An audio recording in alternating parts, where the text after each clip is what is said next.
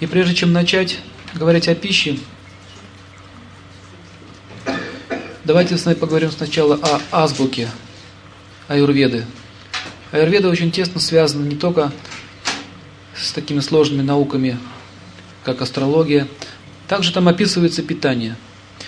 И чтобы нам, вам было понятно, как вам индивидуально питаться, нужно разобраться в некоторых вопросах. А мы сегодня будем разбирать строение нашего тела и для чего вам нужно это знать. Современные взгляды на питание сейчас не учитываются индивидуальностью. Но каждое тело индивидуальное. Оно состоит из индивидуальных компонентов. Так существует основных пять первоэлементов. В общем, занятия у нас будут очень практичные. Непосредственно мы будем уже изучать азбуку аюрведы. Основные пять компонентов. Кто знает какие? Или первые элементы еще их называют. Давайте с земли начнем, так? Земля, вода, огонь, воздух, эфир. Дерево это немножко уже такой китайский акцент. Это уже вторичный продукт аюрведы, но изначально вот эти вот пять первоэлементов. Итак, Земля – это наше химическое строение, первый, первый элемент Земли. Когда я говорю слово «первый элемент», это не означает вот этот вот грубый элемент, который мы видим. Это та субстанция, из которой состоят грубые частицы. Атомы, например, молекулы. То есть они, первый элемент еще тоньше. Первый элемент воды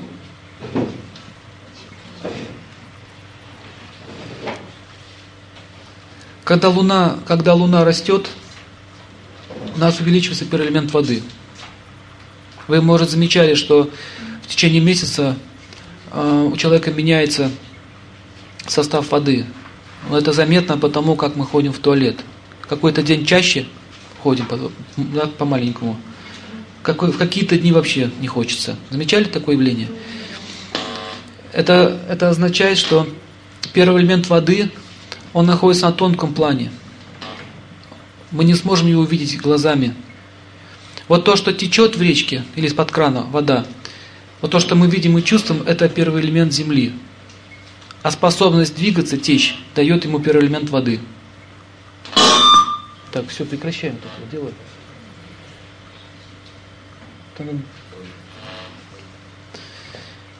А, первый элемент воды дает возможность земле не распадаться. Это очень просто понять. Когда тесто месим, что мы туда добавляем? Воду. Она становится эластичной, мягкой. Мы начинаем форму придавать. То есть вода скрепляет все. И первый элемент воды увеличивается, когда Луна становится в определенную позицию. Так можно определить, дождь будет или нет. Если воды в теле много появляется, воды, это означает, будет дождь скоро. Такие вот простые способы. Или когда первый элемент огня увеличивается, нам хочется пить, мы много пьем, а не напиваемся. Пьем, пьем, пьем, пьем, а насытиться никак не можем. И первые элементы означают тонкие субстанции, это нужно понять. Любая материя, которую мы видим, состоит из этих пяти первоэлементов. Весь космос из этого состоит. Комбинация этих первоэлементов составляет то, что мы видим. По большому счету, э, если серьезно изучать первые элементы, человек может подойти к пониманию, что мы ничего общего с этим первым элементом не имеем. То есть можно научно доказать существование души. Да? Если так подумать. Всего пять первых элементов. Они меняются, то увеличиваются, то уменьшаются. Сознание не меняется, оно остается. Жизнь сама не меняется. То есть первые элементы не влияют на жизнь. Они влияют на материю, на тело. Итак, первый элемент огня – это тонкая субстанция, которая управляет огнем в теле. Существуют различные виды огней. Огонь в теле проявляется в виде тепла. Если огонь падает, нам становится холодно. И как мы можем увидеть в природе первый элемент огня? Когда стоит жар Вот на днях солнышко вышло, такое была весенняя атмосфера, воздух становится мягким, нежным. Заметили? Такое состояние бодрое, все начинает течь везде, плавится снег.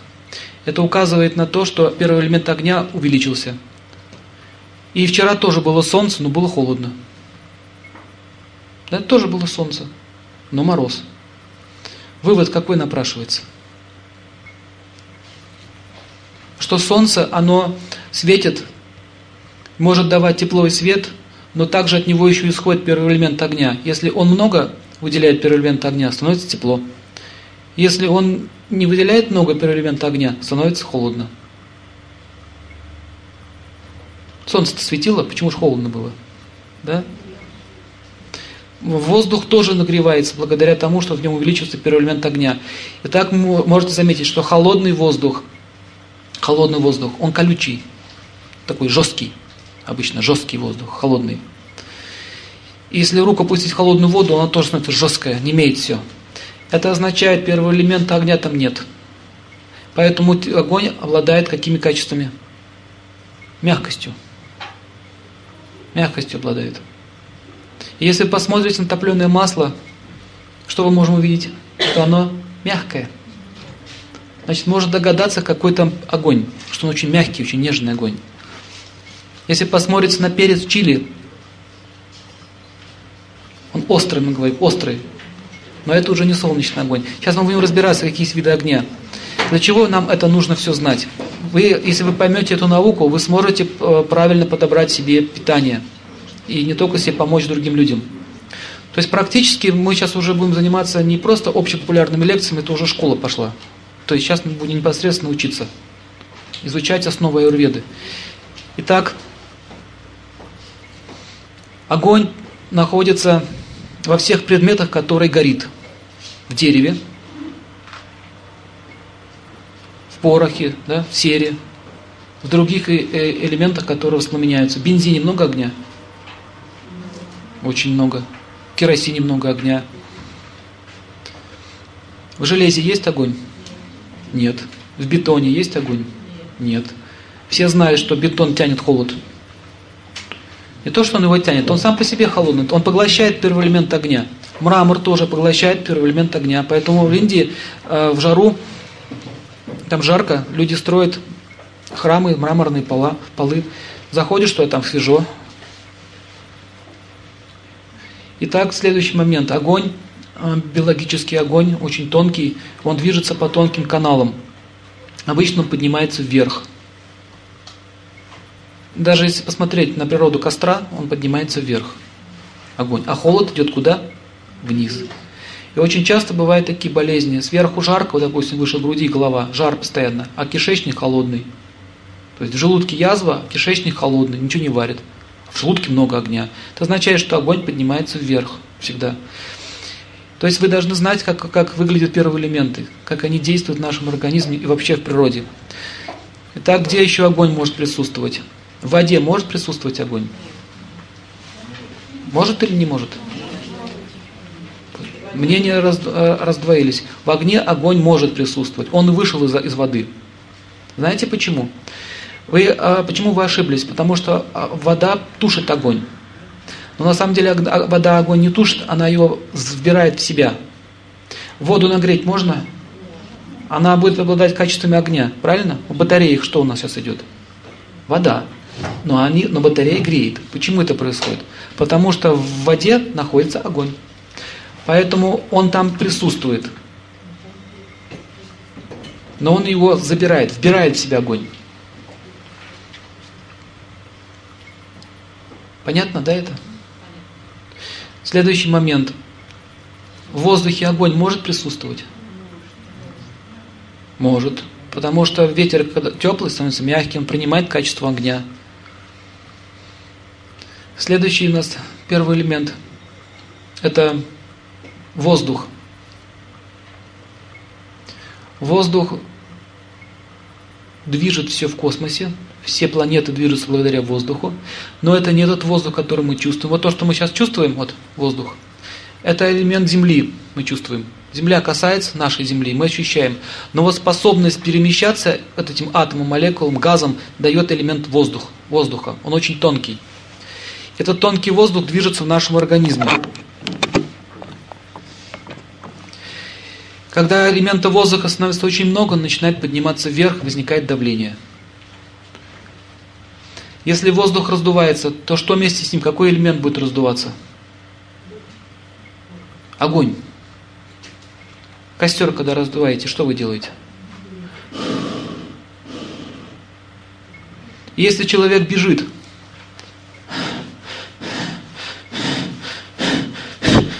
становится жарко. Что происходит с ним? С помощью воздуха мы раздуваем огонь. То есть это элементарные законы физики, которые работают в нашем теле. Но нужно понять, что первые элементы а, огня и воздуха находятся в тонком, в тонком, в тонком, на тонком плане. Она движется по тонкому телу. И йоги, которые знают это, они могут этот тонкий элемент огня превратить в грубый. Поэтому они могут, допустим, воспламенить какой-то предмет взглядом. Понятно, как это происходит? Они просто знают все это как трансформировать из тонкого в грубый. Но как, например, из спичечной серы мы выводим его наружу, мы что делаем? Вызываем его наружу, этот огонь. То есть он там уже есть. Но мы его из тонкого вытаскиваем в грубый план. Таким образом, вся Вселенная пропитана этими э, стихиями. Воздух, он что делает? Он может раздуть огонь, а может также что с ним сделать? Он может его погасить. Сильный порыв ветра может затушить спичку, например, или маленький костер. Таким образом, здоровье означает баланс всех вот этих вот стихий. Дисбаланс означает болезнь. Это вот основа аюрведы, понимание нашего грубого строения. Следующий момент. Значит, воздух управляет движением в теле, сокращение мышц, мигание глаз, вдох, выдох. При зевоте мы слышим, как по воздушным каналам движется воздух вот проходит. Если воздух не может поступать в какую-то конечность, наступает парализация. Это тоже нужно понять. В общем, их существует 10 видов. Мы не будем сейчас и подробно изучать, потому что это сложная тема. Следующий, следующий элемент какой существует? Эфир. Эфир это пространство. Максим, что-то там трещит. Эфир – это пространство. Сейчас э, этим пространством пользуются телевидение, радио, сотовые телефоны. Пространство. Э, любой, объ, любой объект не может находиться без пространства. Итак, жизненная сила Земли, воздуха, огня, вот эти все элементы, они находятся в каком-то пространстве. И если нарушение эфира происходит, часть, часть, допустим, пространства, которое занимает наше тело, допустим, она уменьшается буквально там на, может, сантиметр, то что может произойти? Человек похудеет на один сантиметр. Все, у него нету больше места, где он может. Или, допустим, увеличивается эфир, у него увеличивается размер, масса. Понятно? Это происходит благодаря вот этому эфиру. Если, допустим, человека нарушить по эфир, эфир, элемент эфира уничтожить, тело ментально развалится. Я вам вкратце рассказал про первые элементы. Итак, нужно понять, что эти первые, сочетание этих первых элементов вместе называет, составляет определенную материальную субстанцию, которая обладает определенными качествами. И они называются на санскрите дошей. Доша в переводе, дословный перевод доша означает то, что склонно выходить из равновесия. То, что склонно выходить из равновесия. А здоров, здоровое состояние этих субстанций называется дату. То есть то, что утвержденно. И у каждого из нас, э, каждый, каждый человек состоит из тела, да, у него есть тело, и это тело состоит, грубо физическое тело состоит из дош, Вот сейчас мы будем их изучать. Доши же сами состоят из первых элементов. Понятно? Каждый человек имеет свою индивидуальную конституцию, свою индивидуальную природу, сочетание этих дож. Или зачем это надо знать? Потому что питание будет влиять на определенную дошу. Например, красный перец будет увеличивать определенную дошу, а другую будет подавлять. Если вы знаете эти принципы, вы сможете балансированно питаться правильно. Будете даже еще лечиться с помощью питания. С помощью питания, диеты можно реально вылечить много болезней. Если она не угрожает жизни, если время позволяет. И давайте разберемся. Первая доша, состоящая из двух стихий. Из стихии земли и воды. Две стихии. Называется капха. Или хэн читать в санскрите, звучит как капа, доша. Капа означает стихии земли и воды. Отсюда слово каша, кстати. Очень похоже. Она даже похожа по своей субстанции на капу. Поэтому от каш увеличивается размер, масса. Итак, давайте разберемся. Капха доша. Земля. Нужно знать э, характеристики этой доши и характеристики этих стихий. Земля и вода обе по себе тяжелые, так? Вода тяжелая, ведро воды, если несете, она тяжелая, правильно? И земля, глина, тоже тяжелая. Таким образом, можно сделать вывод, что капа по своей природе тяжелая.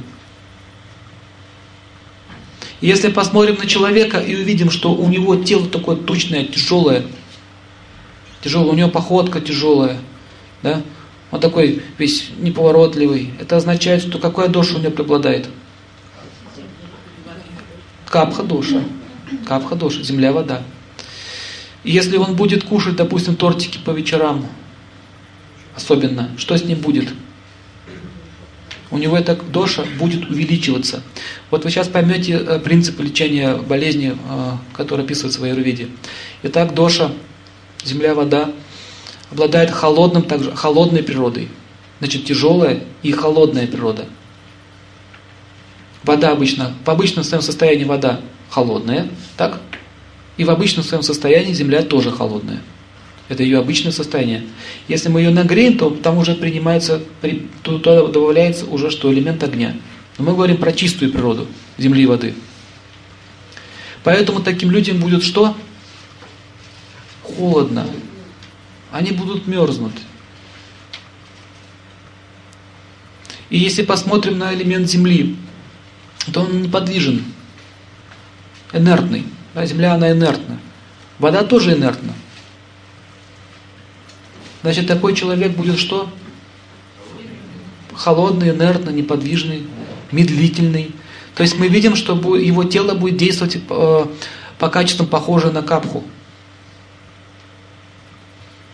И если он, допустим, берет пищу, которая состоит тоже преимущественно этой доши, и наедается ее, что с ней будет? еще больше. Вот так можно развить болезнь. Итак, давайте дальше рассмотрим эту душу.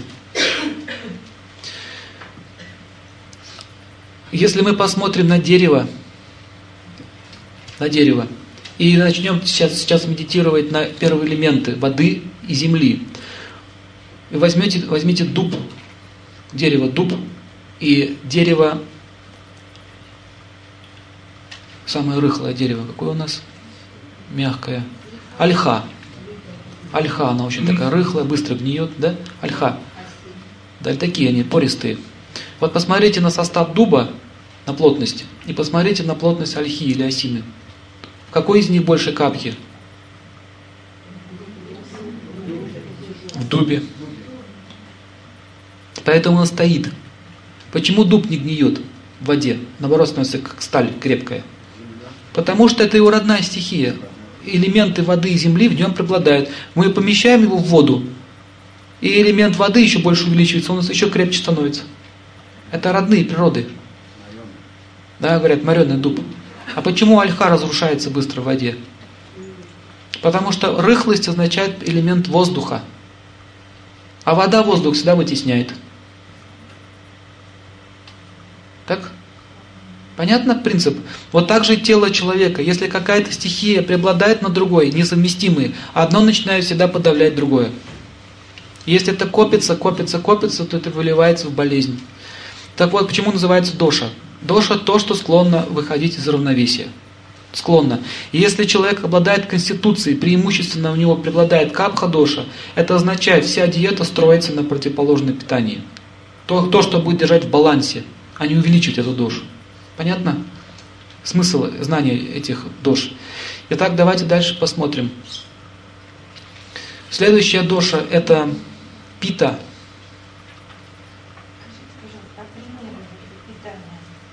Мы еще не дошли до питания. Сначала в дошах разберемся. Пита состоит из двух стихий. Земля, э, вода и огонь. Вода и огонь. Итак, классический, вот классическая пита доша, вот, что это будет у нас в организме? Какой? Где, где находится у нас пита доша? Как вы думаете? Что имеет водную природу и огненную? Кровь, да. Так можно сказать, желчь. Вот это самая настоящая пита. Желчь, кислоты, все, что способствует перевариванию. То есть жидкий огонь движется вместе с водой. Вот все кислоты, которые только существуют, не только в нашем организме, а вообще все кислоты, это означает... Проходите. Проходите, проходите. Это означает присутствие огня и воды. Существует еще чистый огонь, огни, и чистая вода. И нельзя их смешивать. А вот когда мы говорим пита, это уже огонь и вода. Итак, если пита по своей природе она горяча, подвижна, и если пита выходит из равновесия, а что тогда может произойти? Болезнь. А с чем она будет связана? Язвы, холециститы, воспалительные процессы, гастрит с повышенной кислотностью. Что еще может происходить?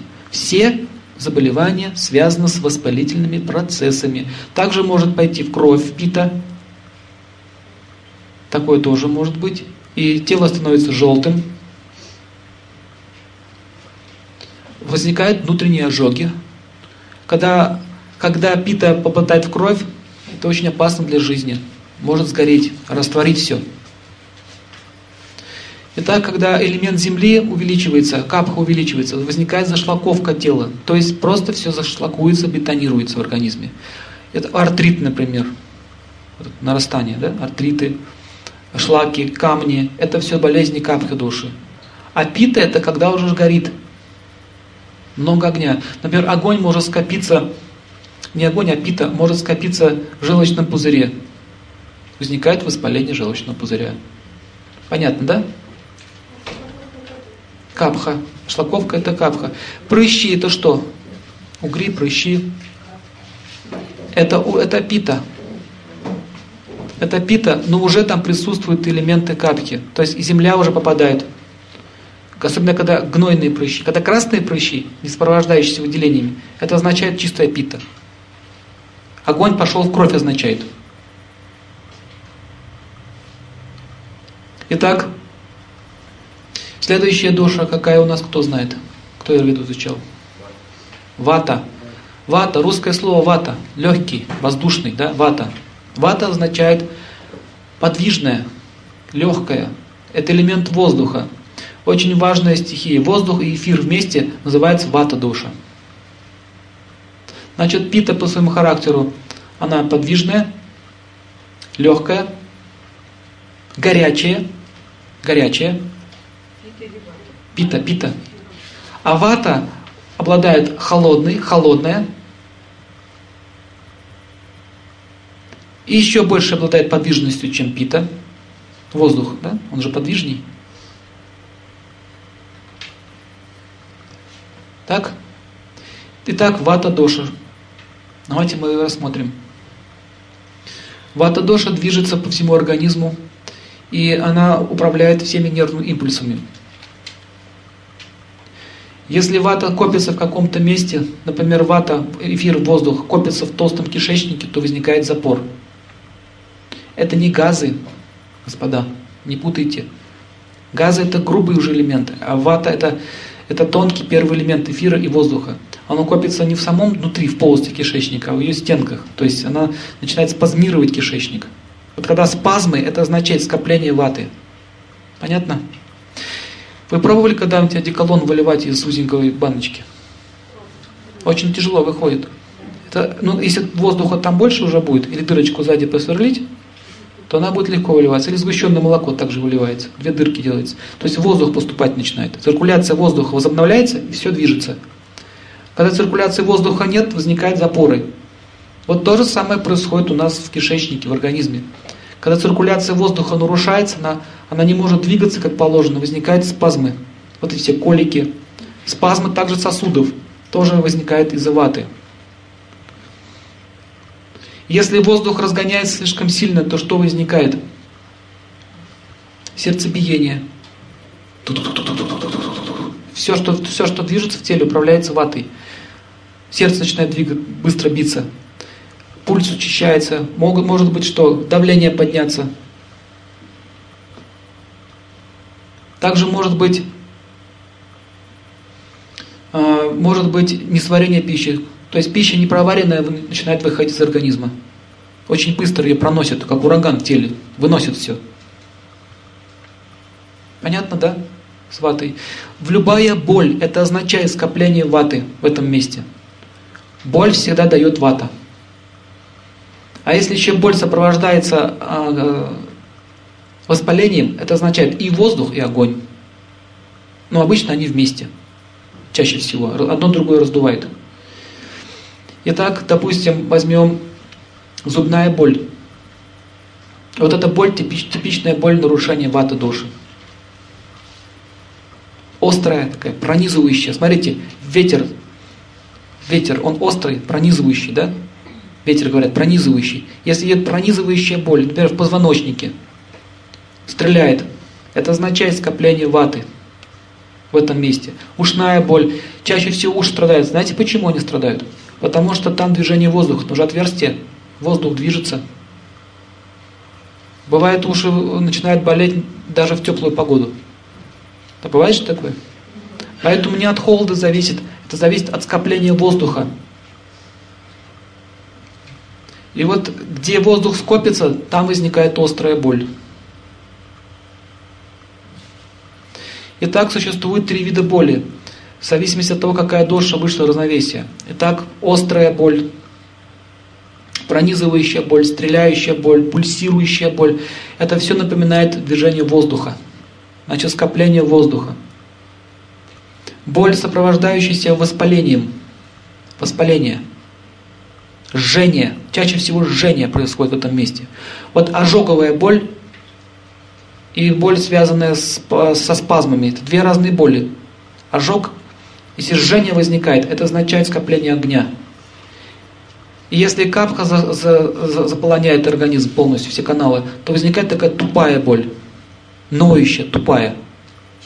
Тяжелая боль. Понятно это, да? То есть боль принимает те качества, те качества, дож, которые вышли из равновесия. То есть по боли вы уже можете точно определить, какая дождь у вас вышла, вышла из равновесия. Понятно? Огонь, э, жжение означает пита. Стреляющая, пронизывающая, крутящая боль. Вот в суставах часто это бывает. Означает вата. Головные боли бывают тоже трех дож. Бывает боль спазмирующая, да, очень сильная, давящая. Это означает воздух. Это как, как иглами протыкает боль. Бывает жжение, жар в голове, означает огонь. Бывает просто тупость, такая тяжелая, чугунная, означает скопление токсинов. Понятно? Итак, наш организм состоит из этих дож. Также э, наше питание тоже состоит из дож.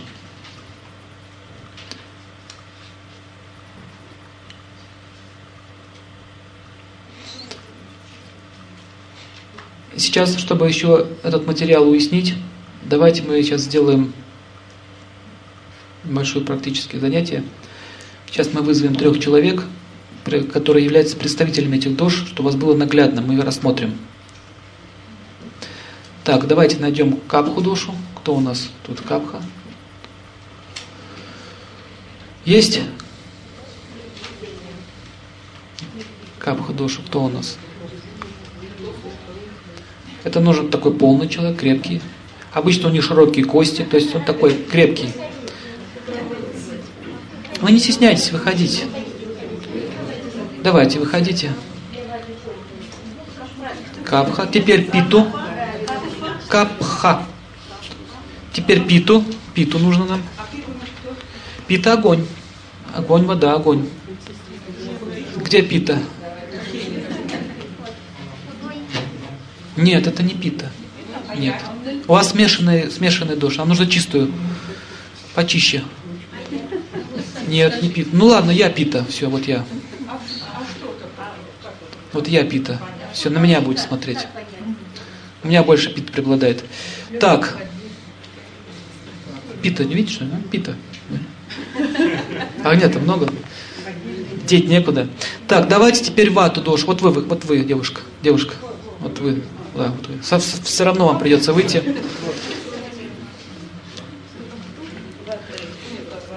Я, значит, пита.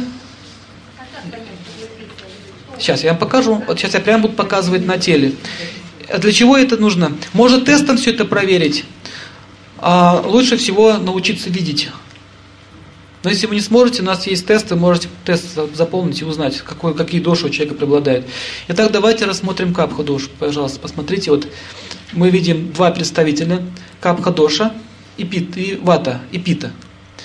Значит, если посмотрите на человека капха дошу, вы увидите, что он такой, видите, кругленький, кругленький. Значит, сейчас смотрите, какие у него будут характер, какой характер будет. Такой человек будет медленно запоминать, но если запомнит, то надолго. Так? Совпадает? Совпадает. А, поспать любит. Потому что инертность, у капхи инертность, ему нужно лежать чаще. А, также у него аппетит не очень большой, но любит поесть. Ест медленно. Также мы можем посмотреть, что элемент Земли, как можно увидеть, плотность, плотность тела, вот плотность вата доши, видите, он как, как воздух, как прозрачный. И плотность Земли, они резко отличаются друг от друга. Видите? Дальше, что еще нужно спросить? Очень просто еще это определяется по стулу. Какой стул? Ну, может, это не этично сейчас спрашивать об этом, но если вы спросите, какой стул у человека, или вы посмотрите на себя, то у капхи чаще всего такой а, жирный, объемный. А у питы воздушный, рыхлый. Значит, капха будет тонуть сразу. Испражнение будет тонуть. А у, капхи, у ваты будет плавать, потому что он воздухом наполнен. А у питы будет неоформленный, как у коровы. Это, еще, это еще проще способ определить. Если у человека регулярно так происходит, означает это доша доминирует. Если вдруг у него стул поменялся, это уже означает болезненное состояние. Такая вот тоже диагностика. Также существуют еще некоторые примеры. Если взять анализ мочи, это древность, древность так делали, брали кунжутное масло и капали каплю мочи пита доша, она начинала волнами вот так вот. Капля-то как волны радужные образовывались. Капха сразу тонула, а вата капелькой сворачивалась. Нам нет несколько капелек. Вот так раньше в древности брали анализы. Таким образом можно очень точно определить, какой, какая конституция у человека.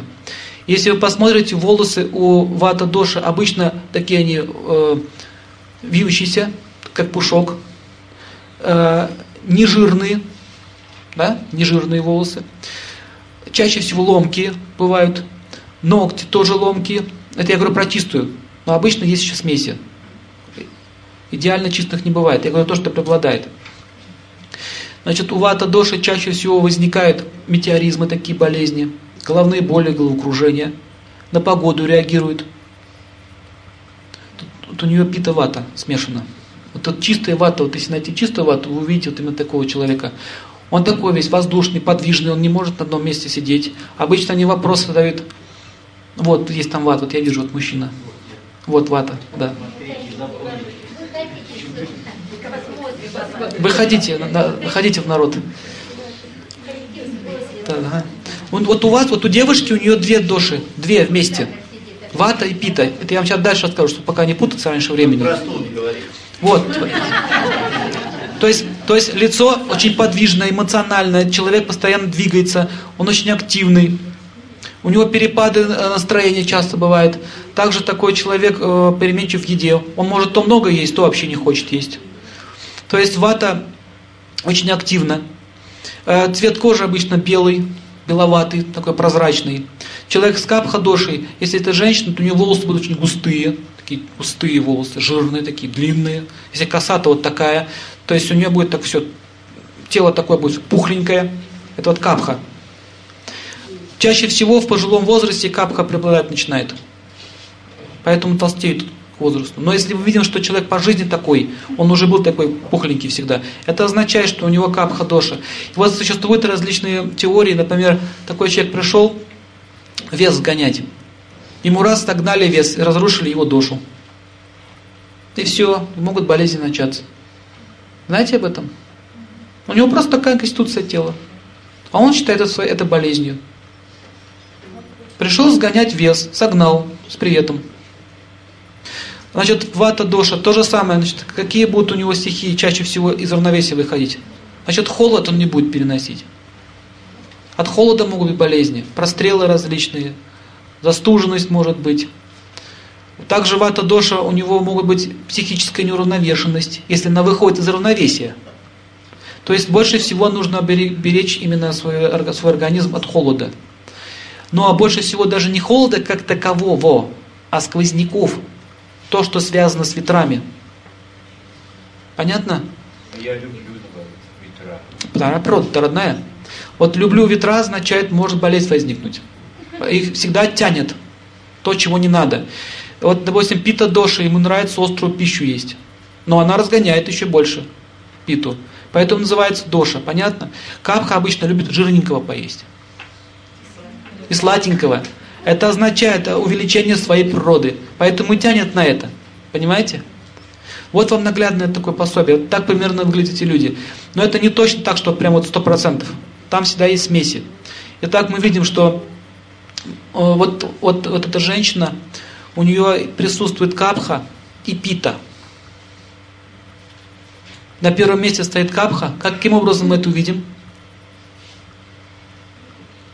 Капха это вес, да? Не только, бывает человек даже и не, не, не полный, но он такой плотный, плотность у него ярко выражена, и при этом огненный. Это означает две души сразу вместе.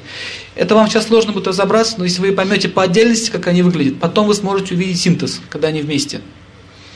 Итак, можно даже в процентном соотношении увидеть, сколько капхи, сколько питы, сколько ваты. Итак, если вы посмотрите на женщину, у нее капха, пита – Капха первое место, пита второе, вата очень мало. Это уже рождение такое, все. Тело имеет конституцию от самого рождения.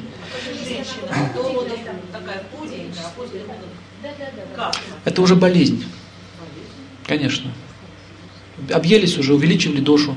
Понятно? Потом мы привыкаем к этой болезни, ходим, хрюкаем всю жизнь и считаем это нормой. Запомните, если женщина полная, толстая, она при этом чувствует себя очень хорошо, это означает ее родная природа ее не надо худеть. Если этот человек потолстел и при этом чувствует тяжесть, какую-то ей неудобно жить, это означает уже болезнь. Понятно? Разницу. Поэтому вот эти вот, вот эти все вот способы жир срезать, это очень опасно. Это очень опасно. Сейчас я расскажу почему. Итак, вот наглядное пособие. Вот у этого мужчины мы видим, что у него... Владимир. Владимир, очень приятно. У Владимира мы видим, что у него вата и какая дождь вторая на втором месте. Как это делать? Прямо медитируйте прямо на огонь. Вата вот есть, видно ее. Вот воздух. Видите воздух? Подвижность. Он проявляет качество воздуха. Проявляет ли он качество огня?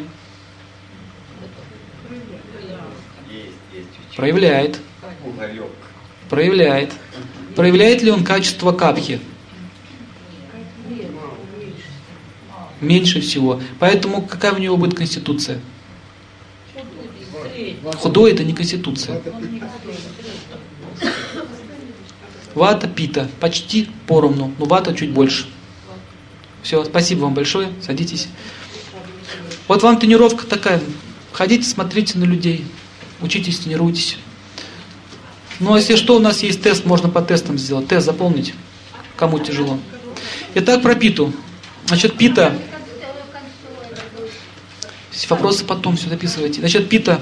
Пита, качество огня, подвижность, а именно больше всего качество такой импульсивности, резкости. Огонь, как он кидает. Видели, как огонь горит? Он импульсивный очень. Воздух может и плавно двигаться, а огонь очень импульсивно ведет себя. Вспыхивает, да? Вспыхивает. Поэтому мы видим, что кавказцы, да, вот люди такие южные, они вспыльчивые. Это качество питы. Глаза блестят, речь резкая, речь резкая, речь резкая. Но у меня капха еще есть, пита капха вместе. А если была бы чистая, чистая пита, сейчас я им изображу. Эй, слушай, дорогой, а я так говорю, а, эй, а, ну, я так театрально. Слушай, так не говори, да? Вот это вот. Итальяно веро. Вот так они руками делают, машут. Грузины тоже руками машут. Смотрите, то есть там еще гуны есть, но в основном они очень вспыльчивые, очень горячие. Чеченцы, да. Итальянцы, чеченцы, дагестанцы, наши кавказцы все вот. Казахи нет уже, кстати. Хотя тоже у них есть юг, но они там больше воздуха у них. Казаки наши тоже южные. Поэтому даже, даже русские, которые на юге живут, они тоже так себя ведут. Они вспыльчивые. Понимаете? Тоже такие они уже горячие. То есть в зависимости, где человек родился, он будет иметь конституцию. А воздух он так та-та-та-та, та-та-та-та. Так, а как воздух ведет себя. Капха.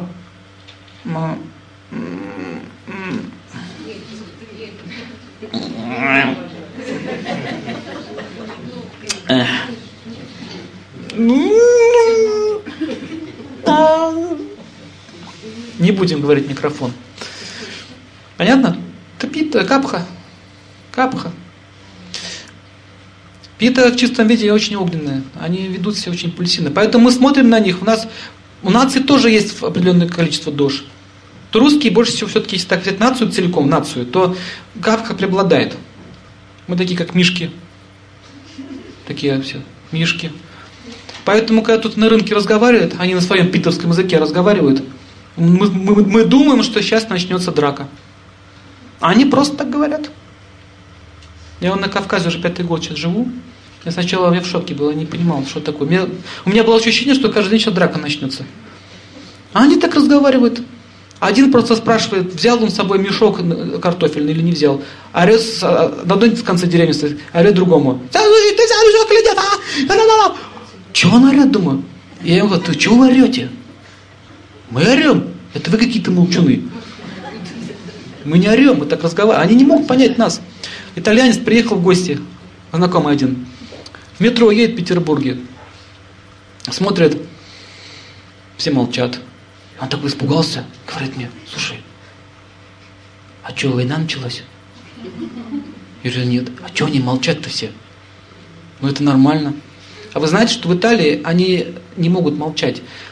Вот я сейчас говорю, вы слушаете. Они могут одновременно говорить и слушать. Одновременно и понимают. Вот я вам говорю, и вы мне говорите. И мы друг друга понимаем. Да, юг, видите? То есть, то есть Пита дает такую возможность проникать. Они очень быстро соображают, быстро, быстро принимают решения, очень подвижные. И животные тоже, посмотрите, есть подвижные животные. Вот мыши, например. Чук-чук-чук, как метеоры носятся. Нас это пугает очень сильно. Пугает, что они быстро двигаются. Там ящерицы быстро двигаются. Это все пита. А животные, которые относятся к капхе, они как себя ведут? Мишка куала висит на ветке, ему лень уже на другую ветку перелезть. Падает эти пионеры там ходят, австралийцы их, переносят с одной ветки на другую. И она даже прям падает на машину, капот упала, лежит, ему лень слезть. Это, это уже капха натурально, все. Такие глазища. Кстати, у капхи большие глаза, запомните. У питы острые глаза. Такой очень пронизывающий взгляд. Пронзительный. У ваты подвижный взгляд. Глазки бегают, так, так, так, так. Все бегают. Бегают. Вот белочка на вату похожа. Белка, белка. Она такая вся. Птицы тоже вата. Вата, кстати, они летают. Воздух. Вата, птицы. Элементы ваты очень много, поэтому и могут летать. И они, видите, как двигаются, головой так резко делают, да? Подвижно все время. Но не резкие они. Так, фу, взлетают. А пита очень резко двигаются. Понятно, да? Это вам объект медитации, чтобы вы медитировали, видели. На, на деревья промедитировать. Например, береза. Что в нем преобладает? Пита, вата или капха?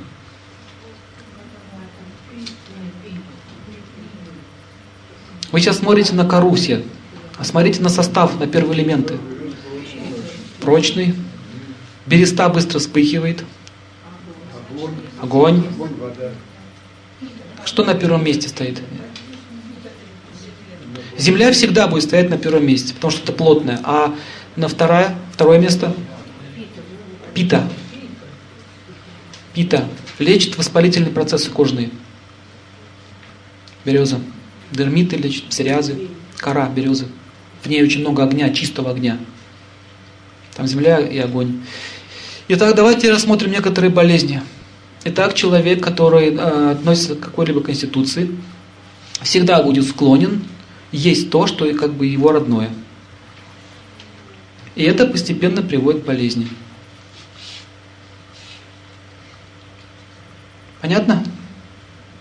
Пита будет есть острое всегда, жареное он будет любить есть. То, что с огнем сильно обработано. Шашлычки им будет нравиться. Понятно? Все будет у него переперченное, пересоленное и т.д. т.п. И капха доша будет есть жирненькое, будут нравиться кашки такого вот рода. А вата, ему будет нравиться салатики, больше такие вот воздушные, какие-то такие вот ну, воздушные продукты, где воздуха много. Легкую пищу, легкая будет нравиться. И следующее, что мы должны понять. Сейчас мы с вами рассмотрим уже питание. Кроме грубых субстанций, вот этих вот дож, существуют еще гуны. Гуны вы уже проходили, да? Гуны. На, на занятиях у Олега Геннадьевича мы же проходили гуны. Гуны есть страсть, благость и невежество. И вот эти вот доши могут смешиваться с этими гунами. Как это происходит? Давайте рассмотрим капха дошу. Мало того, что он ест, но в большом количестве, ведет неподвижный образ жизни, потому что это его природа, но к тому же еще он находится в гуне невежества. И что тогда происходит? Гуна невежества делится на три, не на три, а день делится на три части. Тоже на эти вот доши. Например, утро – это вата, воздух.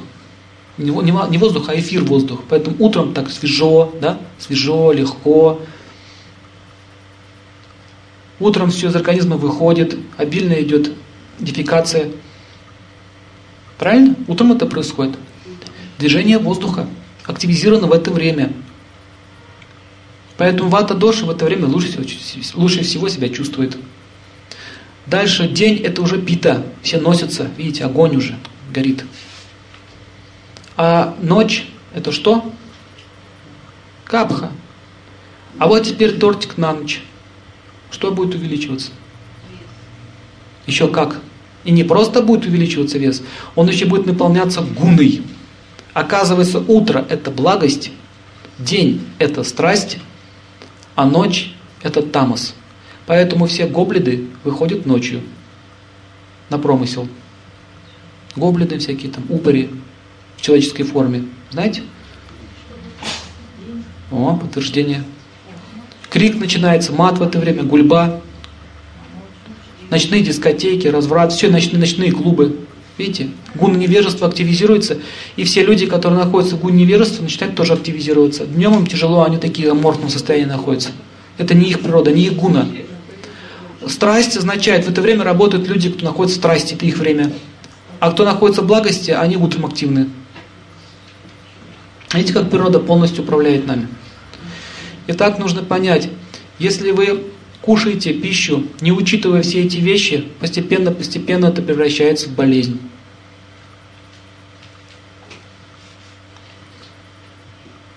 Давайте рассмотрим пищу благости. Мало того, что она должна совпадать с нашей природой, конституцией, так? Она должна совпадать еще с нашими чувствами и должна совпадать еще с гунами. Итак, благость. Основные качества благости – это гармония, красота, чистота, простота, быстрота,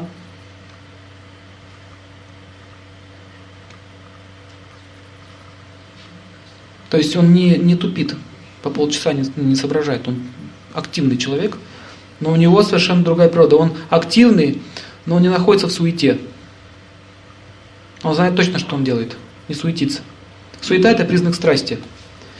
Оптимизм, доброта, знание и чистая любовь.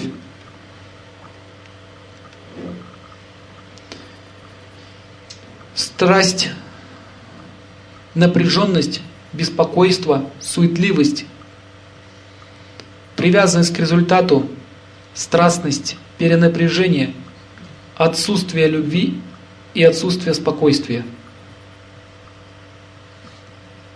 невежество, сонливость, заторможенность, тупость, безграмотность, бесцельность, извращенный вкус, ненависть, гнев, жадность, разврат, жестокость, злость, хамство. Это все невежество. В зависимости от того, в какой гуне находится человек, к той пище его будет тянуть. Поэтому по питанию можно очень точно понять, в какой гуне мы находимся. Итак, пища бывает в трех гунах. В зависимости от того, в какой гуне мы находимся, еще раз повторяю, той пище нас будет тянуть. Нам будет нравиться эта пища, этот запах, этот вкус. Но если меняется гуна у человека, то, то он уже не может больше этот, ну, запах этот терпеть, вкус этот не нравится. Все, его, отторга, его, его тошнит от этой пищи. Понимаете, так происходит. Давайте разберемся в пище благости. Она всегда маслянистая, приятная на вид, сочная, свежая, чистая. Если помедленнее, мы не успеем. Вы лучше потом как-нибудь там решить этот вопрос. Мы просто не успеем иначе. Приготовление с любовью и в чистом месте. Пища, приготовленная без насилия. Такая пища поддерживает тело в здоровом состоянии и продлевает молодость. Итак, несложно не, не догадаться, какая это пища. Это все молочные продукты, которые только есть. Все овощи, фрукты, соки, масла различные. Пища, которая простояла больше трех часов, является уже не свежей. А у нас так кастрюльку раз, супчик в холодильник, на недельку. Мало того, что мясо лежит, так еще недельку стоит. Вот, вот время нету означает вот неблагость. Сейчас будем разбираться. Итак, смотрите, когда нет времени, означает гуна страсти. Первый признак, находящий человека в гуне страсти, у него никогда ни на что нет времени. Потому что он живет в хаосе, в беспорядочном таком режиме. Он хочет все сразу успеть и ничего не успевает. Это означает страсть. Такой человек будет кушать, тянуться к пище слишком острой, слишком соленым, слишком кислое, пережаренное, приготовленное в суете, приготовленное в гневе или раздражении, пища с избытком пряностей, чрезмерным вкусом. Такая пища приводит к болезням и расстройствам различных стихий в организме. Такая пища находится в страсти. То есть мы видим, что восточные кухни, многие, да, они очень такие перченые, соленые. То есть эти люди находятся в страсти, и для них эта пища является вкусной. Засоленные огурцы, пересоленные огурцы – это пища в, стра, в страсти. Малосольные – это пища уже, страсть, благость перемешана уже. Свежие огурцы – это пища в благости. Понятно? То есть, когда есть перебор чего-то, перебор – это означает уже страсть тоже так же будет в организме перебор. Он будет в такое состояние входить. Давайте рассмотрим пищу в невежестве. Пища в невежестве, она разложившаяся, дурно пахнущая, несвежая, приготовленная из мертвой плоти животных, безвкусная. Такая пища приводит к загрязнению организма различными трупными ядами, что приводит к тяжелым болезням и деградации сознания. Так описано в Ведах. И есть такие народы, не буду говорить какие, там они не просто уже мясо едят, они его портят сознательно. На солнышке оно лежит, гниет некоторое время. И когда это все вот скапывает, это гниль, потом они добавляют туда личинки насекомых, потом все это жарят, называется супер уксус, ой, супер соус. Да, я не шучу. Поэтому не умирают, потому что они находятся в этой гуне. Следующая их жизнь – это собаки, кошки, свиньи. Свиньи тоже не умирают, когда они испражнения подъедают. Вы должны понять, что в какой гуне находится человек, то он и будет защищать. Понимаете? Понимаете? Есть два вида восприятия информации. Первое. Я не, если человек в невежестве информацию воспринимает, он не может принять это, он начинает антагонизировать с тем, кто это говорит. И так как он любит эту пищу, он начинает думать очень плохо окружающих, либо о лекторе, и начинается агрессия. Это первый признак невежества. Человек в страсти начинает спорить, но если он видит, что эта логика ну, нормальная, он постепенно принимает это. Человек в благости, он изучает. Он не делает скороспелых выводов, он изучает, наблюдает. То есть мы должны понять, что в трех гунах есть все. И я никого не обвиняю. Нам просто дается выбор, в какой гуне находиться. И пища, которая находится в невежестве, всегда будет нравиться очень сильно тем, кто имеет а, контакт с невежеством. Значит, результат невежества это проходили по гунам, помните? Невежество. То есть через пищу он постепенно он укрепляется в этой гуне невежества, его вкусы укрепляются, и он никогда не может понять, что можно питаться по-другому. Он не может этого понять. Смотрите, что возникает, вакуум в голове возникает. Он думает, что если, если я сейчас не буду питаться, допустим, пищей, которая относится к невежеству, а что ж тогда я буду есть? Капусту? Ясно? У него нет понимания, что можно есть. Человек в благости, он не может понять, как это можно есть. Взять, подобрать труп и съесть его. Он не может этого понять. Человек в страсти, он может даже быть вегетарианцем, но при этом у него будет все такое изысканное, переперченное, пересоленное, он тоже будет извращаться во вкусах своих. Поэтому эти три гуны, они разделяют общество. Есть разные кухни, разные культуры и так далее. Все делится на три гуны. И если человек питается в гуне невежества, у него всегда возникает философия невежественная. Это означает оправдывание убийства. Им становится нормально, ничего не докажешь. Следующий момент. Появляются такие болезни, вот от этого невежества. Это рак, атеросклероз, цирроз, а, различные серьезные отравления организма, зашлаковка и деградация сознания. То есть такие люди лишаются компромисса. А они не могут уже мыслить как люди, они начинают мыслить как хищники. Либо я выигрываю, а ты проигрываешь. Но не может быть такого, что было тебе хорошо и мне хорошо. Этого не возникает. Поэтому люди сейчас не могут найти компромисса. Очень сложно мир поддерживать на земле. Это возникает из-за сознания. То есть пища поддерживает гуну невежества. Не только одна пища, это тоже одна из составляющих. Но это первый признак. Сейчас уже невежество прогрессирует до такой степени, что появились рестораны забаррикадированных детей. Знаете об этом? Сейчас уже из них начали делать медикаменты, а потом подумали, а почему бы их не поесть?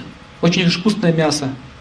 Есть такие рестораны в Гонконге, мартышек ловят, сажают так вот в стол, там такое отверстие, бьют молотком по голове, потом скрывают череп-череп и едят прямо свежие этот мозги. Вот смотрите, мы еще пока до этого уровня не скатились, до такого невежества, до такой степени, чтобы живую там прямо есть, понимаете? То есть у нас пока еще этого нет.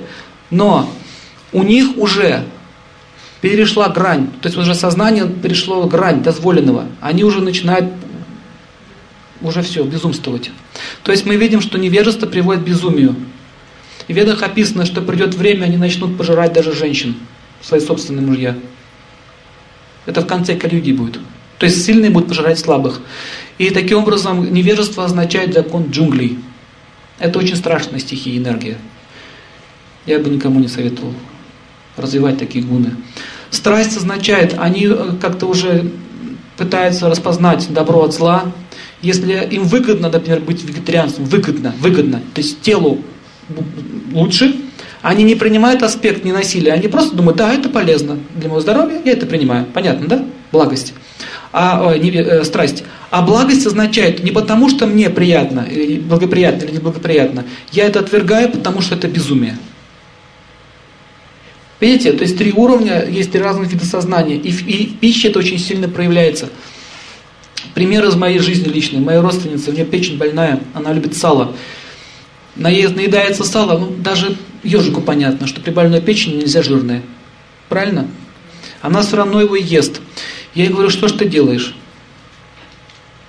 Ну и что? У нее приступ, вызывает скорую. Делают ей укол, печень отпускает, опять берет сало. Я говорю, ну что ты делаешь? Ты что, сумасшедшая? Знаете, что она говорит? Ем, ела и буду есть. А что вы смеетесь? Так есть. Почему вы думаете, если людей невозможно лечить? Не потому, что нет методов. И наша даже современная медицина тоже имеет силу сейчас. Но люди-то не могут оставить ту привычку. Ем, ел и буду есть. И все. Это уже невежество. Разум покрыт невежеством. И смотрите, что самое страшное. Самое страшное в том, что человек, питаясь какой-либо пищей, он утверждается в этой гуне, и он по закону судьбы должен получить то тело, какими вкусами он хочет наслаждаться. Потому что весь этот мир устроен для того, чтобы давать нам возможность удовлетворять свои чувства, как мы хотим. Но так, если мы привыкаем к плоти, это означает, у нас есть шанс попасть в хищную форму жизни. Вот в чем самая большая опасность. Не в том, что мы там не переварим мясо. Мясо переваривается очень хорошо с водкой и с вином. Прекрасно переваривается, без проблем. А именно проблема в этом заключается. Понимаете?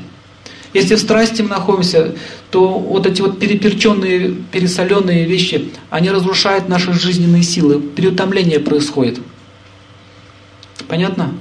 А в благости питания вводит в благость в состояние покоя, умиротворения, сила разума увеличивается. Итак, очень важно, следующий момент, это время и питание – Пища тесно связана с космосом. Овощи, фрукты, зерно и другие виды пищи. Все это мы получаем по закону природы. Таким образом, человечество целиком зависит от милости природы, а не от заводов, машин и так далее. Не будет урожая, что есть будем? Все. Хоть ты миллион комбайнов там сделай, нет урожая. И через растения мы получаем энергию для жизни. Эту энергию дает нам высший разум через планеты – Итак, каждая планета наделяет определенный вид растения энергией. Далее мы рассмотрим основной принцип питания, учитывая влияние планет. Солнце. Итак, без солнечной энергии ни один фрукт не может иметь вкуса. Вы с этим согласны? Но некоторые продвинутые ученые считают, что Солнце самая злобная планета. Хотя яблоки ест – но яблоку вкус дал солнце. Клубника тоже от солнца вкус набирает. Вы все знаете, что если солнышко не будет, клубничка такая водянистая, она не имеет аромата. Солнышко выходит, раз розовенькое появляется. То есть мы видим, что солнце наделяет все фрукты ароматом. Зерно наделяет силой.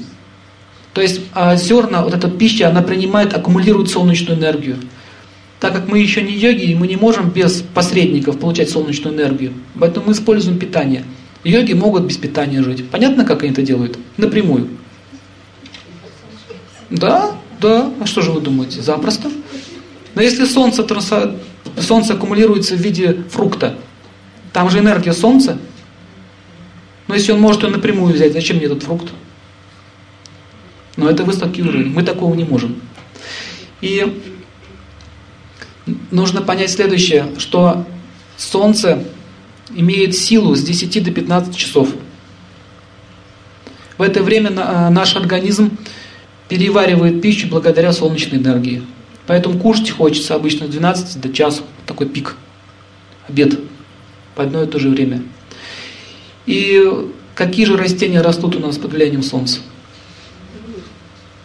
Все зернобобовые, так? Фрукты, помидоры. Он даже принимает качество солнца, красный цвет. Это понятно? Значит, когда это будет все перевариваться? Правильно? Днем. Но если мы кушаем вечером, то что возникает?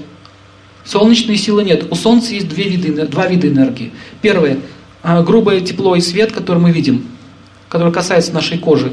И есть тонкая биологическая энергия, которая дает нам аппетит, желание кушать. Именно этой энергии зерно начинает пробиваться.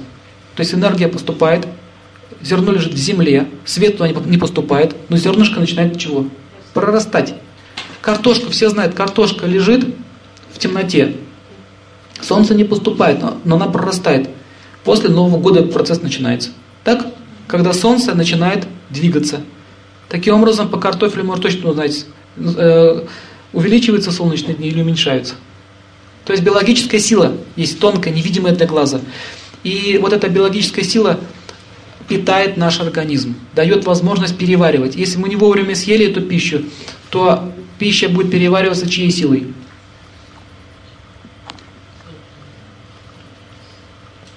Ну, своей собственной. За счет энергии организма. То есть та же солнечная энергия в запасах, которая находится, забирается с организма на переваривание пищи.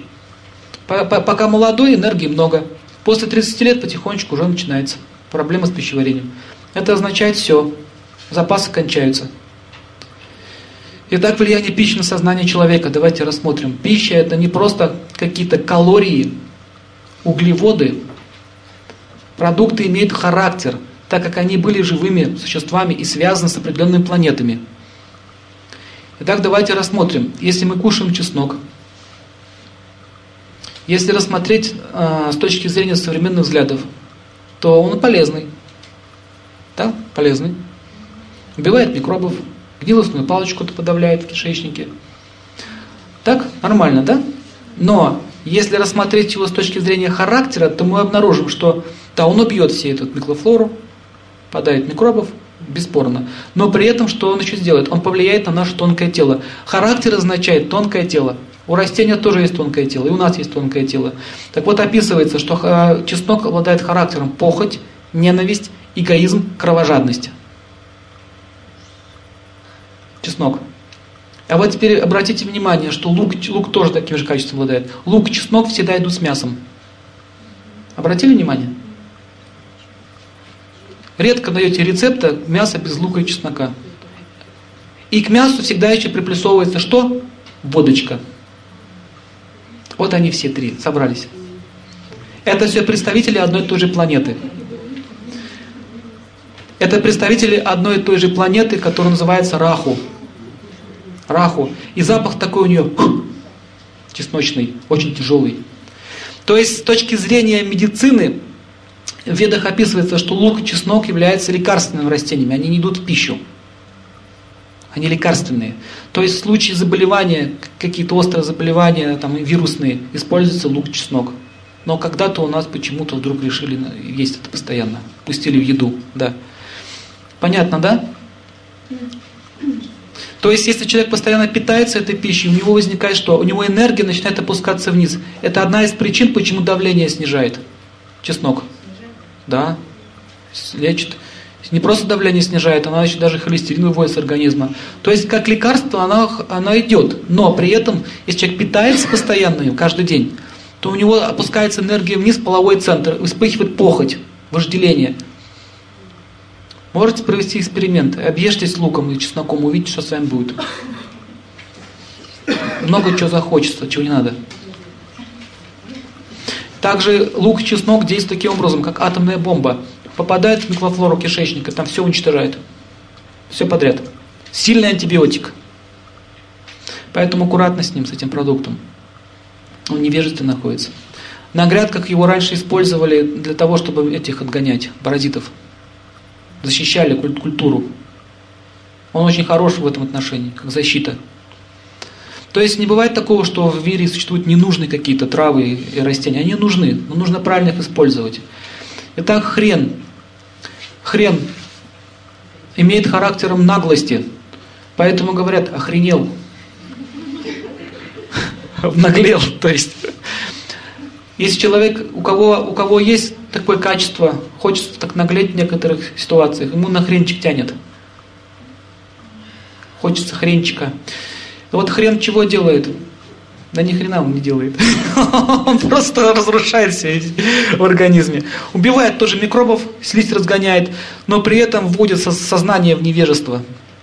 Запах, вот все невежественные продукты, у них запах неприятный. Понятно? А с точки зрения антисептика он полезный. Но есть и другие травы благостные, которые антисептическими свойствами обладают. Ну, потому что у нас место неблагостное. Каждому народу свое. Хотя есть продукты благостные. Почему? Есть. Есть травы благостные. Но мало. Итак, давайте дальше посмотрим. Есть продукты, то есть понятно, если рассматривать с точки зрения биологии, рассмотреть, он полезный. А с точки зрения характера, вредный. Также и мясо рассматривается. Ну что там, полезно для тела, да, все полезно а характер портится у человека. А если портится характер, портится судьба, меняется тонкое тело и болезнь наступает. Это понятно? Следующий момент. Продукты благости. Давайте рассмотрим. Подходят почти всем.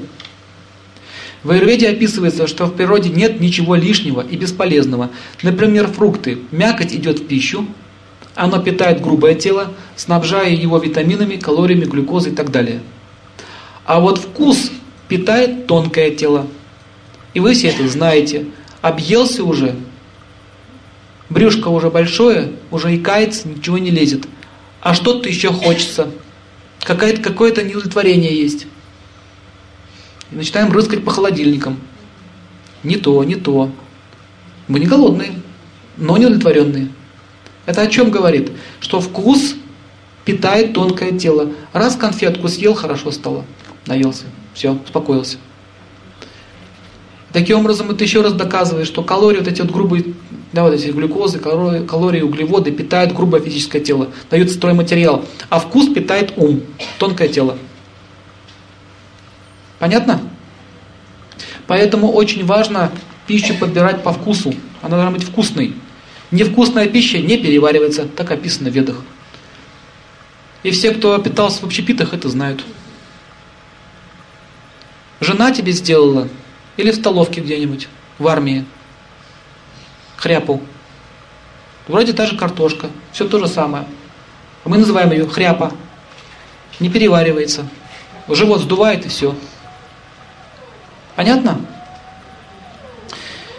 Итак, следующий момент. А вот отходы, шкурки, косточки и так далее, все это идет в лекарство. Безотходное производство. За природой стоит высший разум, и в народе его называют Бог. И он все это создал. Например, косточки э, фруктов, они по своей природе похожи на наши кости. Намек ясен? Что будет лечить? Кости.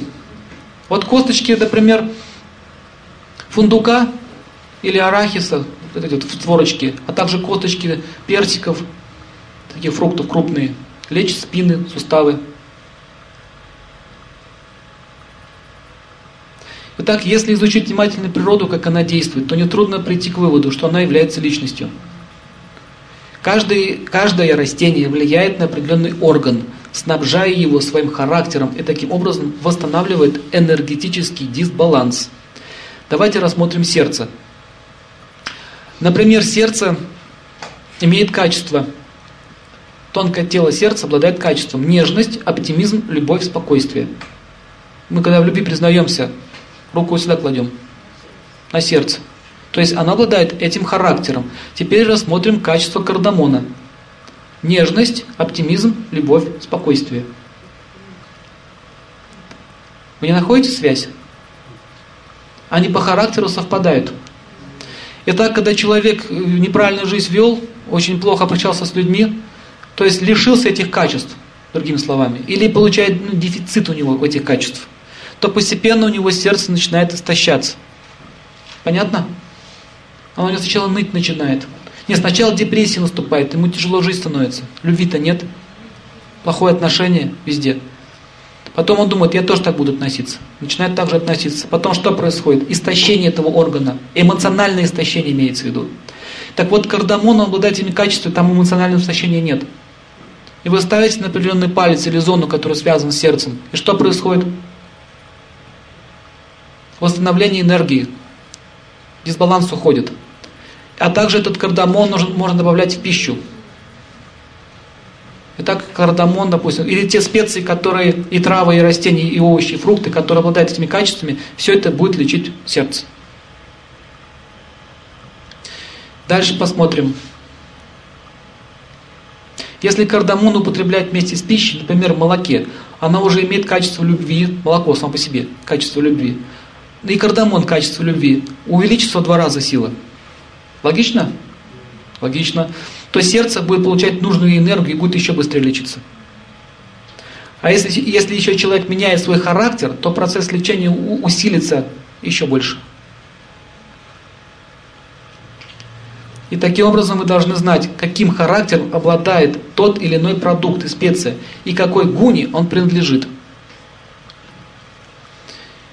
Есть книжка, называется «Свойства и характер продуктов питания», но, по-моему, это все есть в одной из томов, если я не ошибаюсь. Олег Геннадьевич Труснович «Законы счастливой жизни». Там, по-моему, это описывается. Есть таблица это. К каких гунах относится пища. Есть. Итак, мы знаем, что все продукты обладает характером. Но нужно знать, что мы тоже личность и обладаем характером. И растения тоже обладают характером. Мы можем с кем-то общаться, с кем-то не можем общаться. Правильно? Либо есть совместимость, либо нет совместимости. Вот то же самое и с продуктами, и с растениями. Есть совместимость, либо нет совместимости. И диета ведическая означает, что питаться нужно вовремя, правильно, а также должен быть подобранный рацион специальный, индивидуально точнее. Такие не нужно мучить себя голодом. По поводу голода, кстати. Давайте поговорим по поводу голода. Многие считают, что голод очень полезный. Много книг по этому поводу есть. А давайте рассмотрим, для кого же голод будет полезен.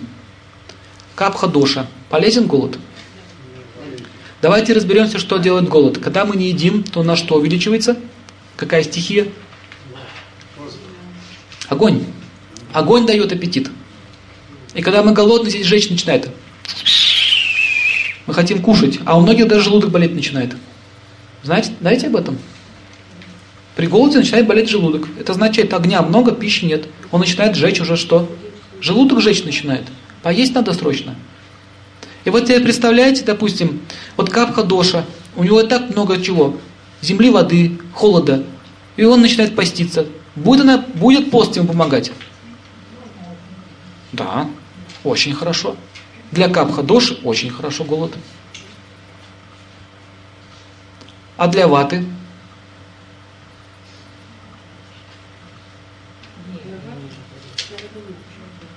Для ваты доши нужно уже смотреть. Потому что когда голодный вата доша голод, ну, голодает, у него может беспокойство ума начаться. Воздух начинает гулять по телу, разгул начинается. Или бы огонь может разжечь, разжечь так сильно, что воздух вывести равновесие. То есть можно, но недолго. А капха может долго поститься. Ему лучше станет, лучше, лучше. И вот он пропастился, такой человек, пропастился. И заметил, что у него прошло там некоторые болезни, ему легче стало жить. И он пишет книжку. Не для всех, но это ему хорошо. Понятно, в чем ошибка основная? Нет индивидуальности. Дальше поехали. А пита доша, если начнет поститься, что с ним будет? Он сгорит. Он просто сгорит. И все, умрет. Смерть может наступить. Буквально на днях мне пришло сообщение, что язву человек получил. Я ему год назад еще говорил, что вам поститься нельзя. Ну, мой муж же постится, муж Капха, ему хорошо, и он жену свою говорит, давай вместе со мной пост держи. А она пита в чистом виде. Знаете, чем кончилось?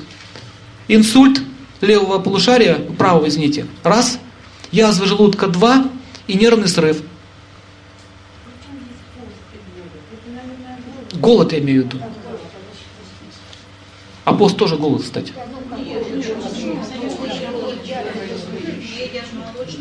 А, если едят, значит это уже не голод. Хорошо, я понял просто. Просто у нас пост по-другому понимание пост. Пост означает голод, это ведическая концепция. А у вас, значит, по-другому. Все, я понял. То есть, понимаете, если пита, нельзя ему поститься.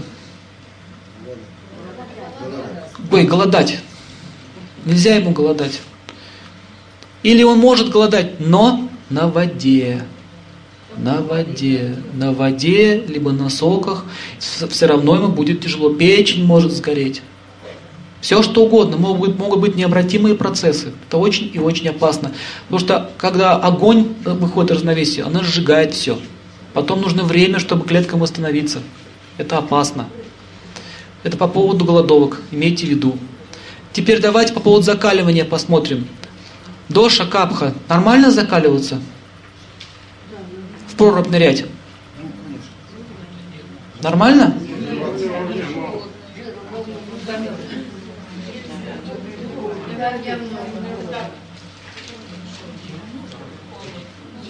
Так можно или нельзя? Но обычно капхи ныряют. Они моржи, обычно такие капхи все. Посмотрите на них, все капхи. Им хочется этого. Но это сильно не повлияет на них особенно, потому что у него холод внутри, в проруби холод. Но вот как лягушка, она же не мерзнет, потому что она хладнокровная. Понимаете, она не мерзнет во льде. А если пита нырнет в проруби? Треснет. Банку, если налить, холодную банку, кипяток, что будет? Треснет. Вот то же самое с ним. Сосуд просто лопнет и все. И с приветом. Вот эти бани все. В баньку пошел попариться, капхи хорошо, распарится, отлично просто. Он чувствует такое, все, ему хорошо, хорошо. Особенно такая банька с веничком, да? И Пита пошел вместе с ним. Обычно они не выдерживают баню. Им плохо становится пить. Все. Потом выбегает из бани, так раз на себе холодную воду. Вот может хрустали глаза треснуть. Знаете об этом? Можно посадить зрение. Серьезно. Сосуды можно уничтожить. Поэтому закаливание это очень, сложная вещь. Нужно точно знать, какой доше ты принадлежишь и как закаливаться. Холодная вода всем помогает, но нужно грамотно это делать. Температура должна быть разная. Прохладная есть, есть холодная, есть ледяная. В зависимости от того, какая доша, вот разрабатывайте. Кто этим занимается, вот думайте. Вот вам такие советы хорошие. Холодная вода для питы хорошо, но начиная с ног постепенно, постепенно. Как вы баночку наливаете, сначала вы ее что, прогреваете, да, по чуть-чуть, потом заполняете. Вот то же самое, та же самая идея. И следующий момент. Диета. Вата, вата, вата больше всего боится сквозняков, воздуха, сильных ураганов. Вода очень хорошо, но она должна быть комнатной температуры, потому что сильные перепады температур влияют на движение воздуха.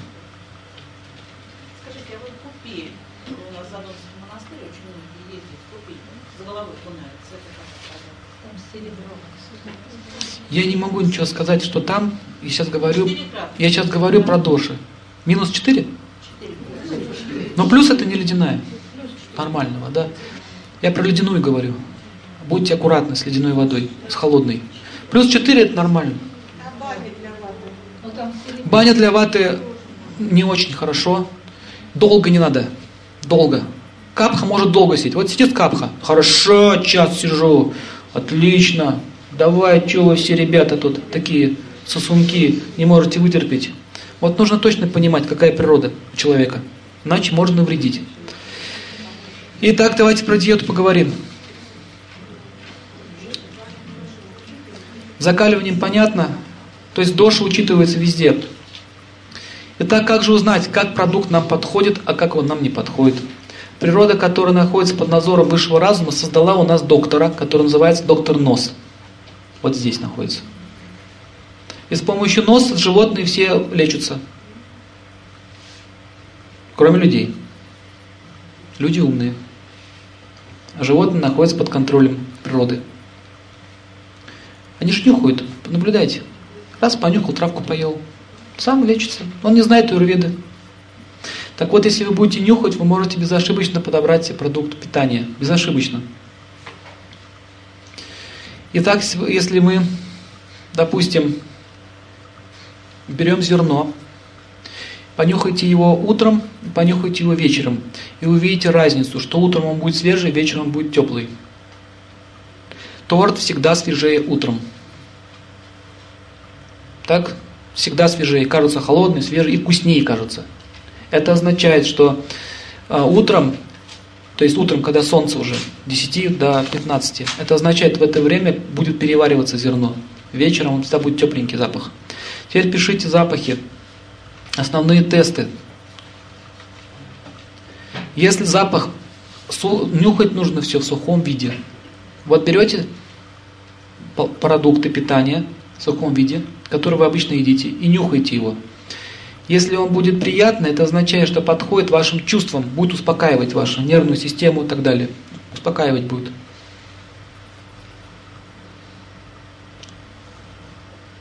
Если запах неприятный, то будет возбуждать. Так оно и есть. Запах пошел неприятный, все так сидят, волнуются, беспокойство начинается в уме. Ясно, с чем это связано? Поэтому, если продукт отдает неприятным запахом, он вам не подходит. Будет ваше тело разрушать, а именно по чувствам будет бить сильно. Неврозы начнутся. Дальше. Запах легкий. Если он легкий, это означает, что будет влиять на тело. На тело. Хорошо будет влиять. Если будет запах свежий, то будет лечить прану. Прану это воздух, жизненную силу. У кого, например, пониженное давление или повышенное, нужно выбирать продукты со свежим запахом. Если вы понюхаете чили, и вам, вам покажется всегда таким пыльным, тяжелым запахом, не свежим, таким это означает, что он подавит вашу прану. Жар появится в теле, жар поглотит воздух и будет что? Головная боль. И вот мы так вот кушаем каждый день. Достаточно просто запаха какого-то продукта, перчика какого-нибудь, который вам не подходит. И он может выбить из, из, из равновесия всю вашу систему. Вот такие вот вещи. Понятно? Свежий запах.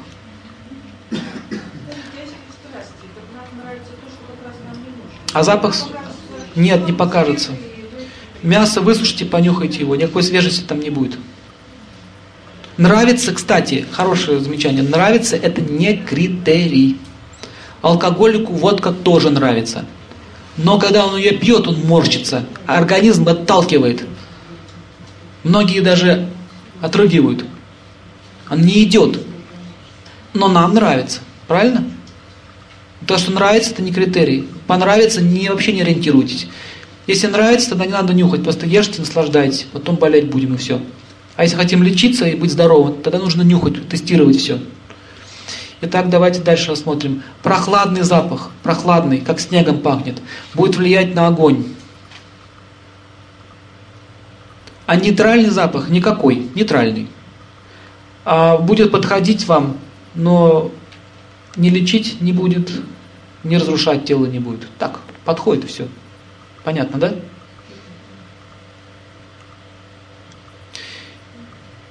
Теперь запах, который неприятный, не свежий, не прохладный, тяжелый, пыльный, противный, затхлый, тухлый.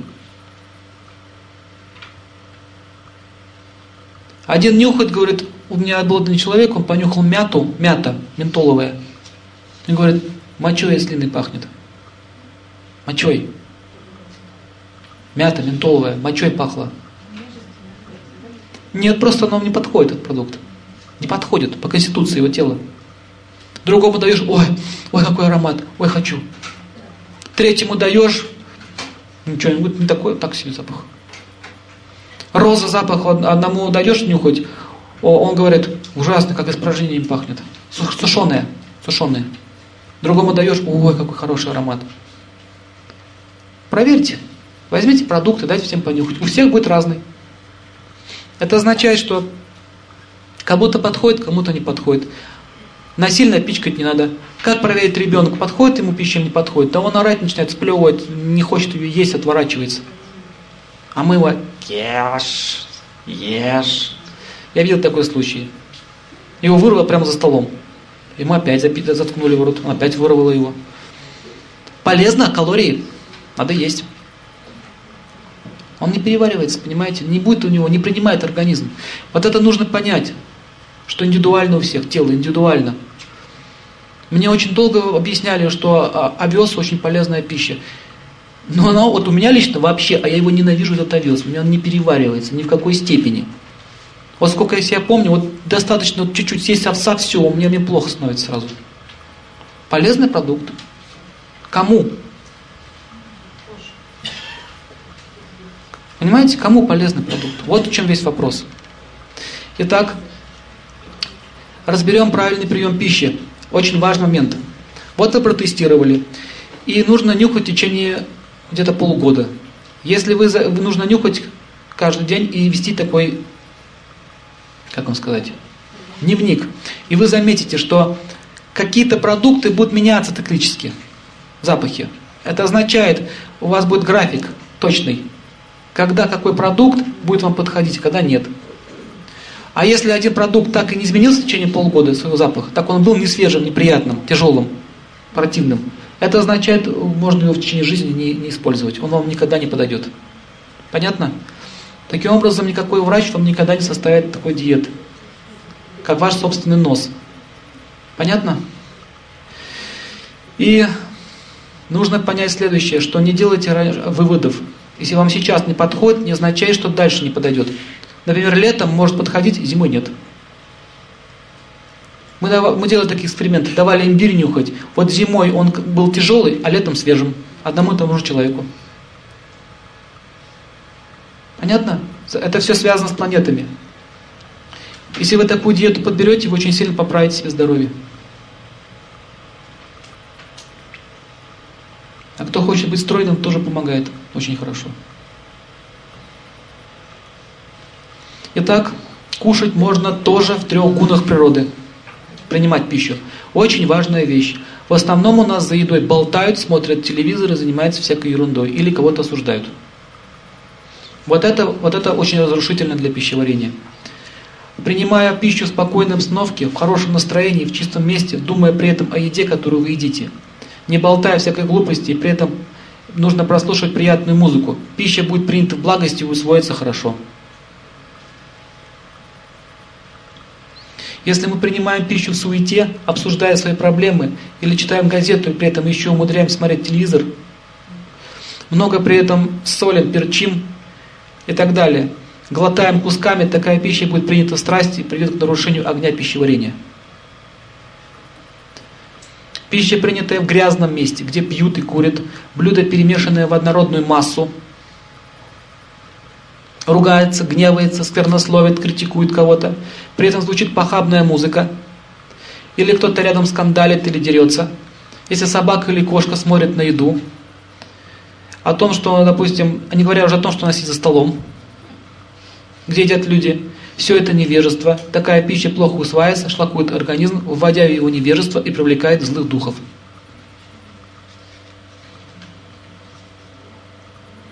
Вы знаете, что это очень серьезно, если влетит дух в тебя. У нас на днях была одна девушка на приеме.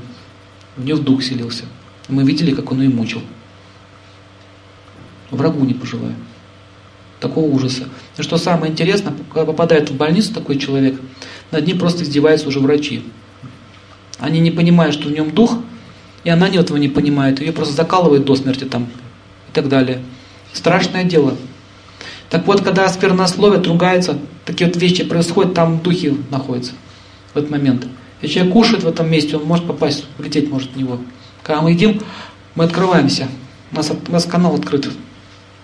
Это вообще животное, э, собака находится в невежестве. Во-первых, она дышит, раз.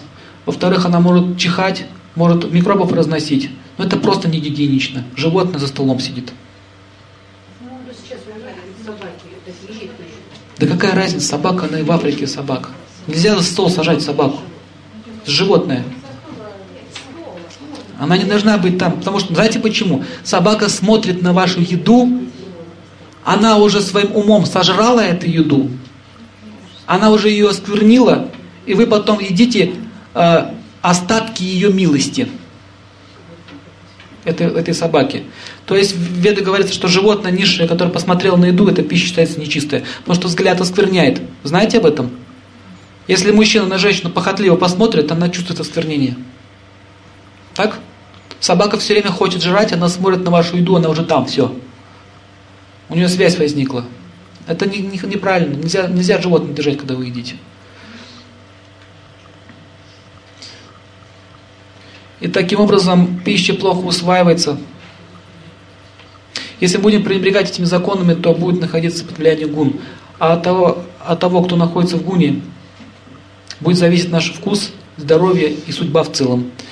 И таким образом, на этом мы закончим сегодня лекцию. И еще пять минут, если у нас будет, вопрос задавайте.